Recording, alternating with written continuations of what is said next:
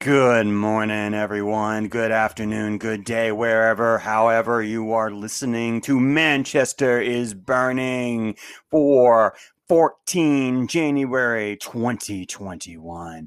Coming at you from the Atlanta, Georgia on a Thursday. Yes, this is your not so instant, instant reaction to Manchester City. One Brighton zero at the Etihad, Manchester City Stadium, whatever, doesn't matter. City wins 1 0. They are in third on the table. City fans, how are you feeling today about your team? How are you feeling with 1 0? I have asked you many, many times to be okay with getting three points, regardless of how you got the three points because there are going to be some matches this season that you're not going to be scoring three, four, five, six. It's just not going to happen this year for many reasons. You already know what those reasons are, but I will review a couple of them as they relate to this game. One comment, shout out, I want to make really briefly before I begin the reaction. It got under my skin yesterday. It really does. The agendas get under my skin. I like the athletic. I do. I really do like the athletic. Their articles, for the most part, are really strong, really comprehensive. They dig deep, deep into storylines. They get some analysis that I don't I don't see anywhere else in a long form format. But when I saw the headline yesterday with the word investigation on a situation where City is allegedly back eight years ago paid a kid's dad for work that he apparently didn't do in order to get more income or more money to his son while playing youth football connected to the academy. But of course, see, number one, it's not an investigation. Why? Because it was targeting one isolated case eight years ago. Two, though it did, I will give them in their defense, I will give them credit for the fact they did mention that other teams had done the same thing. But if you truly want to do an investigation, athletic, you you need to look at all of the teams. You need to look at all of them more strongly, more deeply, more comprehensively. But no, you want to target Manchester City. You want to target them. You got one person who got paid apparently. I, mean that's what some of the evidence that y'all say that he that you got that he got paid he got pay slips and documents and all this stuff. You didn't present them. You just said that you got them okay. We need to take your word for it? I don't know. Again i go with facts. Okay you say the facts are that this dad got paid by a city for doing no work just because he said he did no work even though he everyone said that he actually took courses on uh, scouting. Hmm Okay. All right. And also, do you pay directly 16 year olds, 14 year olds to play? I, I, I don't know either. Uh, so um, I wonder about that too, uh, where that came from. But again, instead of because other other clubs have done it, and I don't like to get into what about them, but the point is, it's clear that most every major club has done this same thing and got busted for it. But you want to attack City now.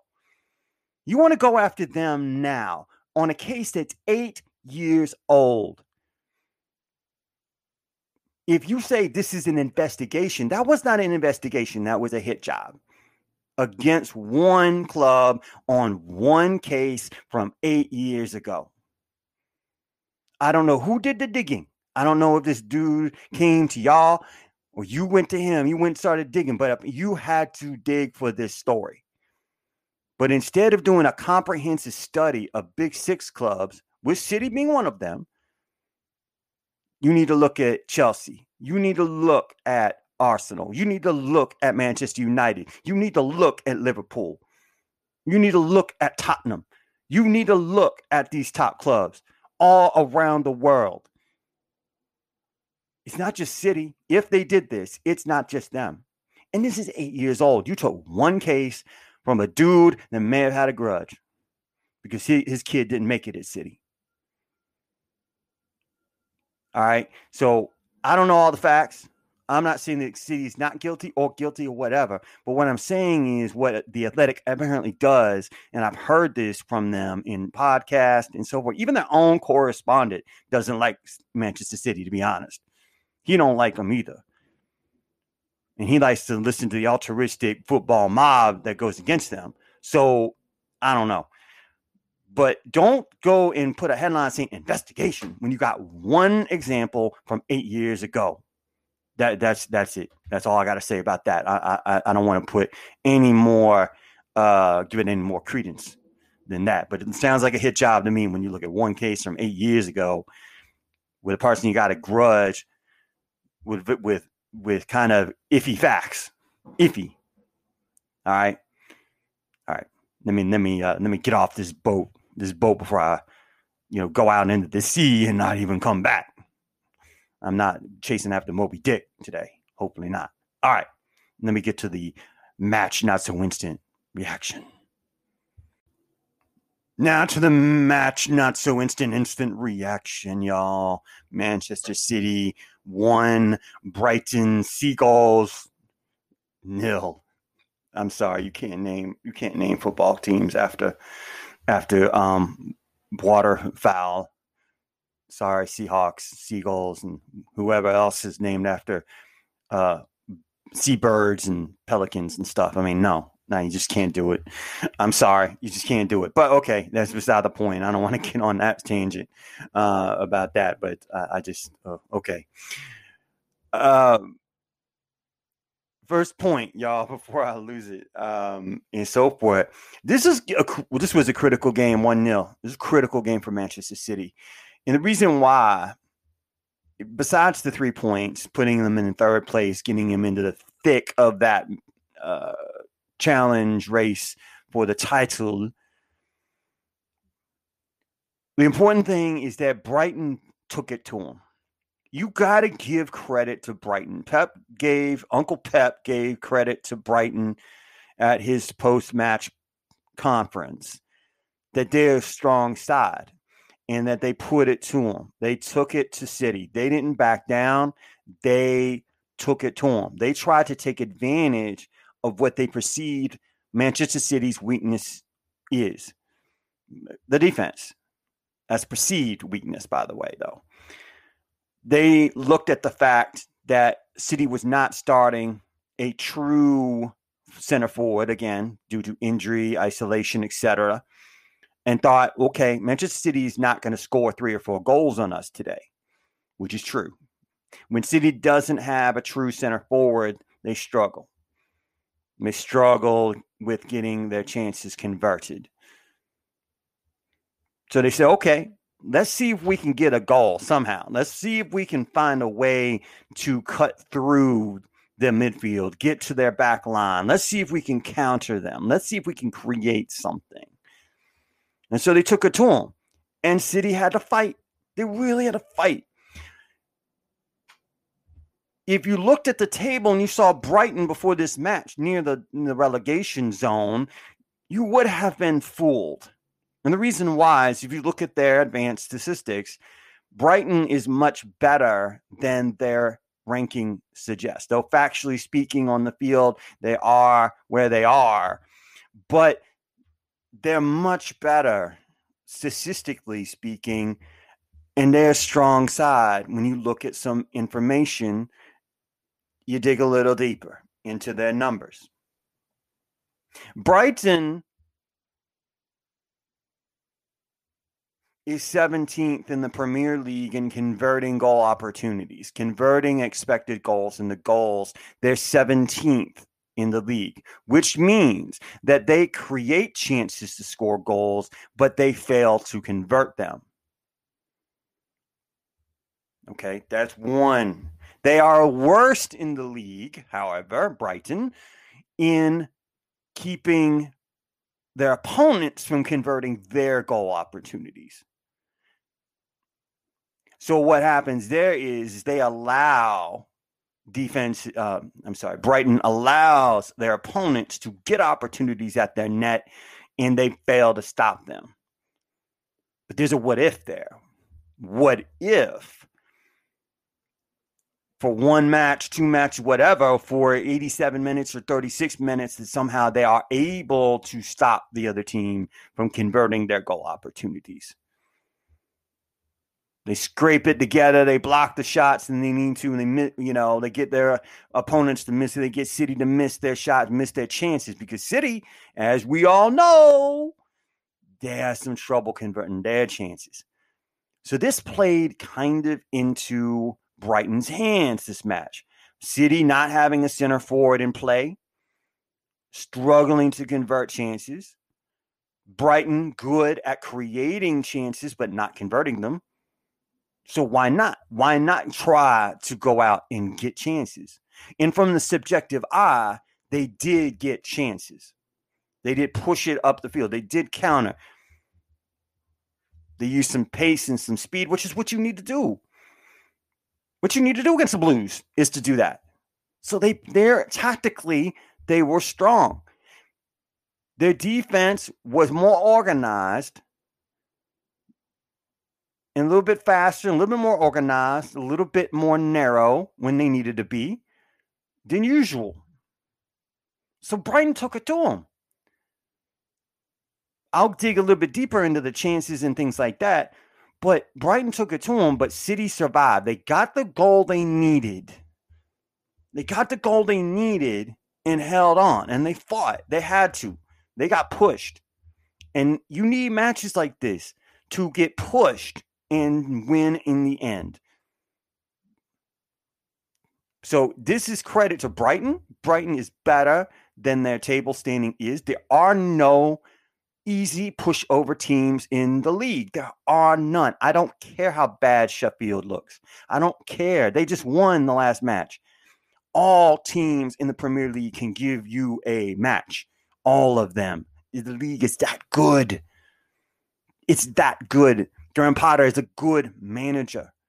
He doesn't have the talent, but you pull it together, you can you can you can knock off somebody. And that's what Brighton does. And they almost did it today. They're a tough team. That Brighton is a tough team. I don't care what their ranking is. Give it some, give them some credit. And it wasn't that City played bad. They didn't really play bad. It's that Brighton gave them a game. They didn't roll.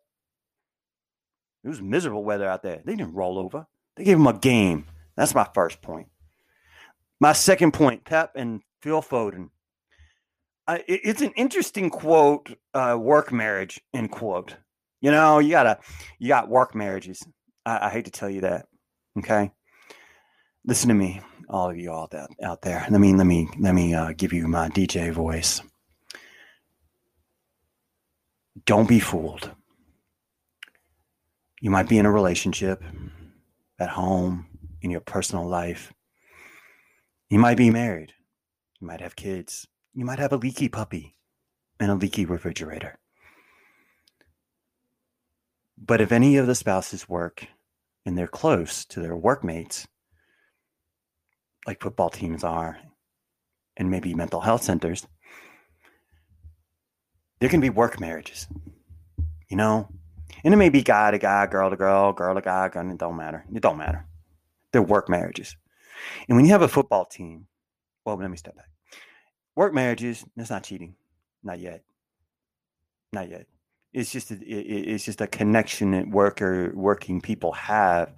There's a connection because there's a common bond of the job, a common bond of what you're doing, you know, commonality you know you got something in common you know you work together you spend a lot of time together even if it's online and you're working from home you got a work marriage you know and so don't be threatened by that there are some warning signs but this pod's not about that just be mindful that there are work marriages out there, not real marriages in the, the legal sense, but there are. They're out there.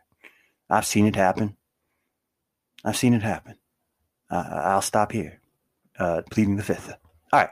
So in football teams, there are work marriages because players and their managers and coaches and the staff they spend so much time there. Even in this era, this era of COVID and everything else, they spend a lot of time together and they bond.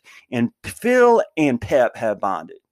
Now, sometimes they they got they quip at each other and they snap at each other and things like that because sometimes Phil want to be on the field, he want to be playing the matches, and Pep said, "No, no, no, you, you're not ready yet."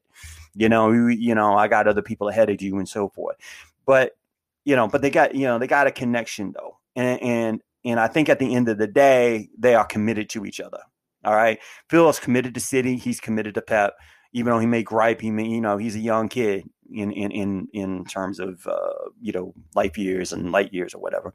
Um, he's a young kid still, uh, and he got a lot, still got a lot to learn, but he got a lot of talent, and he is blue, blue, and blue, man. Oh my God, he is so blue. Uh, and what I mean by that is he is Manchester City through and through. He's got the blue blood running through him uh, and so forth. Now, now uh, Pep in his post match press conference after the Brighton match, uh, he, you know, Phil Foden scored that goal, and it was a beautiful goal. It was almost like a pass. You know where the goalie had should probably should have been, uh, you know, but he just just kind of eased it into the gap by the post, you know, just eased it in there and got that goal. The XG on that shot, by the way, is 0.11. Um, and it just, he made it look kind of easy. It's just like nice little pass right into the goal. Uh, and it was a great goal. And Phil Foden, you know, is you know he's going to have his moments. He's going to have leaky puppy moments, but he's going to have great moments too. And he's been having them, y'all. He's been having them. So, but Pep talked about how Phil Foden has instinct. Now, let me talk to you about instinct. I don't believe that instinct exists the way you think it does. People having this idea that instinct is this sort of mystical thing that somewhere in your gut that's you know you telling you, sending you signals and things like that that that you that you're going to do something, you need to do something, some you know, with this mystical feeling. It's really not. Instinct actually is based on knowledge. It's based on knowledge. It's and what I mean by that is is that when you've created and accumulated through muscle memory, mental memory, whatever memory, and you've accumulated knowledge and experience and things like that, that Phil Foden has gotten, and he's very good and obviously very good at using his talent and then learning. He's good at learning. And you create a, some knowledge through experience and, and so forth, but you're not able to conceptualize it. You don't you're not able to put labels on it. You're not able to put words on it, but you know it because your experience has told you it. So instinct really is knowledge that you have not put a label and conceptualized yet, but it's there. And then that's why you should use it because it's based on facts and it's based on knowledge. And that's what Phil Foden has. He's been playing under Pep's tutelage for years. He's been under the City Academy for years. So he's built up that knowledge over time. So he does that instinct, yeah, he does have it, but it's based on knowledge. It's not a mystical force like Luke Skywalker and Kylo Ren, you know, and evil force lightning and all that mess. No, it's it's I'm Han Solo about this. There is no there you make your own luck. And instinct is knowledge that's not labeled. Okay. Phil Foden had a great day. He is a very good player. I want Pep to play him more. He need, really does need an experience. I understand the players ahead of him. And it's hard to find a position for him based on the, the, the crop of players that Pep got. I mean, there really is. Bernardo Silva, also my second point still here is that Bernardo Silva continues to produce. Now he didn't have he didn't have a great game in terms of the as far as the basic numbers are concerned. He did not have a great game in terms of, of like okay, he got he got the goals, he got the he got the assists and all that sort of stuff. But you know, he did have two key passes in the match which is important. He did create, you know, had those key passes, creating shot opportunities. That's that's important. That's really important. Then you got also. Let me look this up real quick. You know, I'm sorry, y'all. Let me look this up. All right.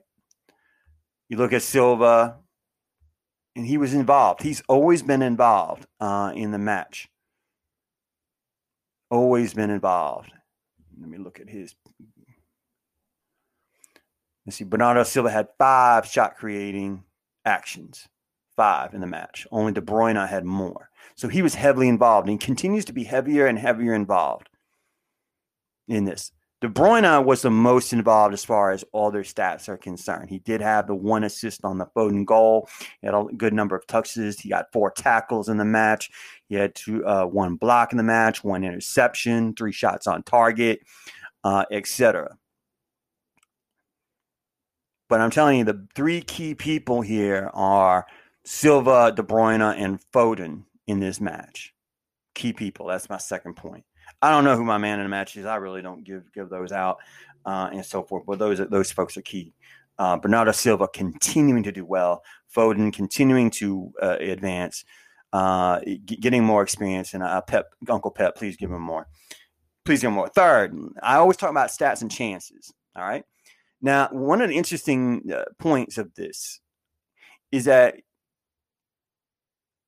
Brighton's XG overall in this whole match with all the chances they seem to have, have create from the subjective eye and they did create them. They had they, from the subjective eye test they got some opportunities. They pushed it up the pitch. But when it came to the end of the day they failed to even create actual chances.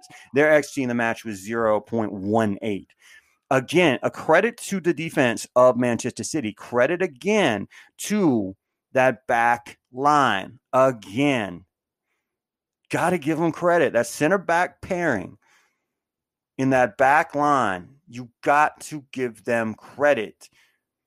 Again, you got Dias and Stones complementing each other. Strong, just strong. Again, you know, blocking at the right time, getting a tackle in at the right time. At the right time, cut down like a tree in the forest, cut down chances that could have been created. So Brighton didn't even have a chance. It looked like they did, but they didn't. Their their highest xG shot of the entire match came in this in the 18th minute.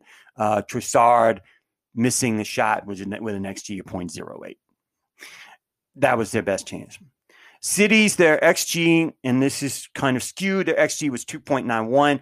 You take away, however, that penalty. The penalty was an XG of 0.76. So in open play, the XG was actually 2.15. They scored one goal. So what that basically means is, again, City doesn't convert their opportunities. But I want to give credit again to Brighton's defense because then you look at City's chances.